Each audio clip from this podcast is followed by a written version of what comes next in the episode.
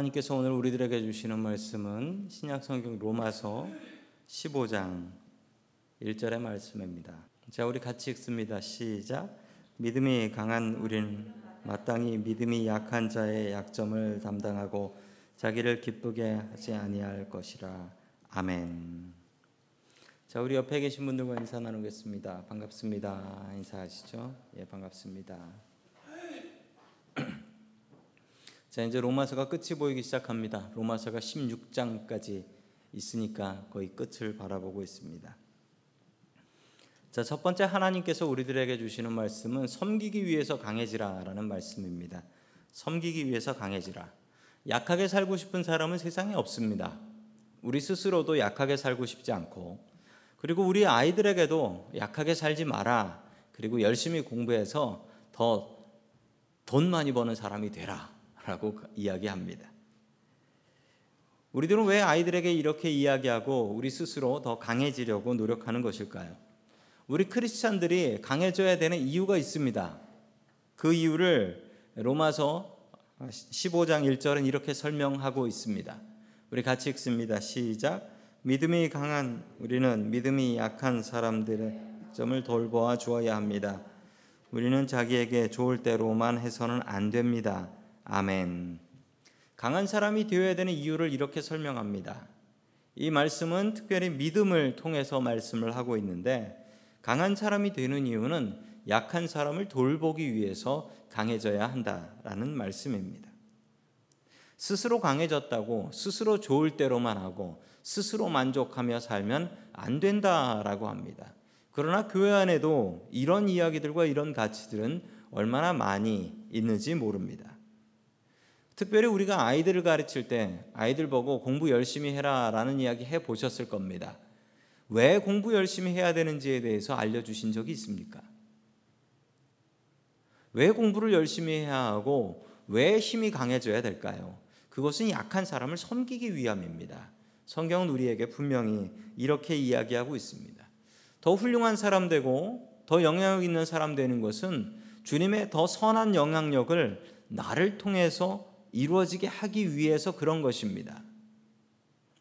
더 열심히 공부해서 돈 많이 벌어가지고 좋은 차 타고 다녀라, 좋은 집에서 사고 다녀라. 이건 아닙니다. 이건 아니에요. 물론 내 자녀가 그렇게 사는 것이 다들 부럽고 좋은 일이긴 하지요. 그러나 우리 예수 믿는 사람들은 그런 가치를 갖고 살아가는 사람이 아닙니다. 우리 가운데 성공하고 강하려는 마음들이 있습니다. 그러나 그 이유는 우리의 강점을 통하여 약점을 섬기기 위해서입니다. 여러분들의 강한 것은 무엇입니까? 여러분들의 강한 것을 찾으십시오. 그리고 그 강한 것을 더욱더 강하게 하시고 그 강한 것으로 장점으로 약한 사람들을 섬겨 나아가는 것. 그것이 우리 예수 믿는 사람들의 도리입니다. 이것을 배우고 이것을 우리 자녀들에게 가르쳐야 됩니다. 여러분의 강점을 가지고 약한 사람을 섬겨 나아갈 수 있는 저와 성도 여러분들 될 수 있기를 축원합니다. 아멘. 두 번째 하나님께서 우리들에게 주시는 말씀은 소망을 하나님께 두라라는 말씀입니다. 소망을 하나님께 두라. 예수 믿는 사람들에게 공통적인 특징이 하나 있는데 그 특징은 어떤 상황에서도 절망하지 않는다라는 것입니다. 예수 믿는 사람들의 특징입니다. 절망 속에서도 소망 갖고 있는 모습만 봐도 아, 저 사람 예수 믿는 사람인가 보다라고 생각하고 또 그러고 보면 정말 예수 믿는 사람인 경우가 너무 많이 있습니다. 예수 믿는 사람은 다릅니다. 왜 다르냐면 우리의 소망을 하나님께 두고 살기 때문에 그렇습니다. 하나님께 소망을 두면 어떠한 기쁨이 있을까요? 우리 로마서 15장 13절 말씀 같이 보겠습니다. 시작. 소망을 주시는 하나님께서 믿음에서 오는 모든 기쁨과 평화를 여러분에게 충만하게 주셔서 성령의 능력으로 소망이 여러분에게 차고 넘치기를 바랍니다. 아멘. 하나님을 어떤 하나님이라고 설명을 하고 있습니까? 바울은 하나님을 소망을 주시는 하나님이라고 이야기합니다. 사도 바울의 인생을 한번 살펴보시면 이분의 인생이 평탄하지 않았던 것을 아실 수 있습니다. 이분은 전도 여행을 열심히 다니셨고 전도 여행 가는 곳마다 그다지 환영받지 못했고 뭐 어떤 곳에선 돌에 맞아서 죽었다가 살아나기도 했다. 그리고 로마 감옥에서 어, 마지막 생을 보내다가 어, 목이 잘려 죽임을 당한 분입니다. 사도 바울의 삶은 절대로 소망이 넘치는 삶이 아니었습니다. 그렇지만 우리 사도 바울의 모습을 보면 이분이 절망했다라는 이야기는 전혀 나오지 않습니다. 그 비결은 무엇일까요? 소망을 하나님께 두었기 때문입니다. 소망을 엉뚱한 것에 두지 마십시오. 소망을 엉뚱한 것에 두면 그 엉뚱한 것 때문에 나의 소망이 나의 절망으로 변하게 될 날이 온다라는 것입니다. 나의 소망이 나의 절망이 될 날이 옵니다. 한국 사람들이 소망을 가장 많이 두는 곳이 어디인 줄 아십니까? 한국 사람들은 대표적으로 자식에게 소망을 두고 삽니다. 자식에게. 자식이 잘 되기를 바라고 자식의 성공이 나의 성공이고 자식을 위해서 삽니다. 그런데 자식이 소망이 되면 어떤 나쁜 점이 있냐고요? 자식이 소망이 되면 자식이 망하면 나도 망하는 거지요. 자식이 망하면 나도 망해버리는 절망의 상황이 오게 된다라는 사실입니다. 성공한 자식의 부모는 맨날 어깨에 힘주고 다니고 내 자식은 성공하지 못했네. 그러면 죽을 때까지 나는 실패자네.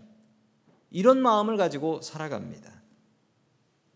절대 그래서는 안 되겠습니다. 소망을 엉뚱한 곳에 두지 마십시오. 소망은 하나님께 둬야지.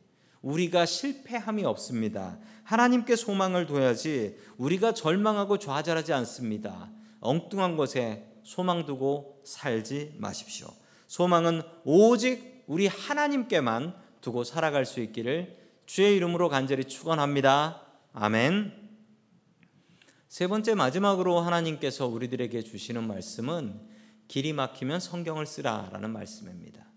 길이 막히면 성경을 쓰라.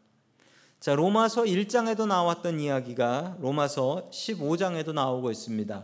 우리 로마서 15장 22절 말씀 같이 봅니다. 시작. 그래서 내가 여러분에게로 가려고 하였으나 여러 번 길이 막혔습니다. 아멘. 바울은 로마에 가고 싶어 했습니다. 왜냐하면 바울은 로마 사람이었으니까요. 그는 로만 시리즌을 갖고 있는 로마 사람이었습니다. 당연히 로마에 가고 싶었고 게다가 로마는 당시 로마 제국의 수도였습니다. 바울은 선교 전략이 있었는데 이 선교 전략이 두 가지가 있어요. 어, 어느 방향으로 시작하느냐에 따라서 선교 스트레티지를 밑에서부터 천한 사람부터 전도해 가지고 올라오는 방법이 있고요. 그리고 위에서부터 왕, 귀족 위에서부터 전도해서 내려오는 방법이 있습니다. 두 전도 방법이 모두 다 좋습니다. 그렇지만 짧은 시간에 큰 영향력을 줄 수 있는 것은 왕, 높은 사람을 전도해서 빨리 그 사회를 변화시킬 수 있다. 바울의 선교 전략이 그러했습니다. 바울은 로마 황제를 전도하려고 했습니다.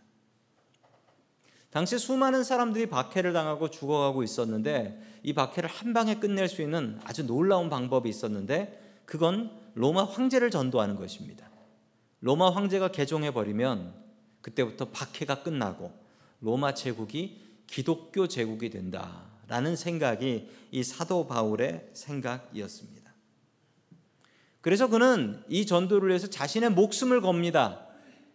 로마 황제에게 자기는 로마 시민이니까 재판을 받을 수 있는데 그 재판 받으러 가서 전도를 하겠다라는 생각을 하게 되는 것이죠.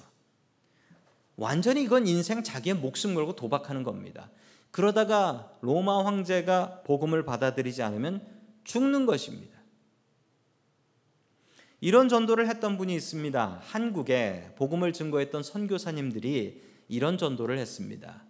잘 아시는 제일 처음 한국 선교사님이신 언더우드 선교사님 고종 황제를 전도하려고 했습니다. 그리고 의료 선교사였던 알렌 선생님은 고종 황제를 치료했습니다. 이분들은 모두 조선을 선교하기 위해서 고종 황제를 전도하려고 했습니다. 이 방법은 바로 사도 바울이 사용했던 방법이기도 했습니다. 그러나 바울은 여러 번 로마를 가려고 했지만 지금 이 로마서를 쓰고 있는 이 순간도 로마는 가보지 못했습니다. 여러 번 가려고 했는데 길이 막혔다라고 이야기합니다.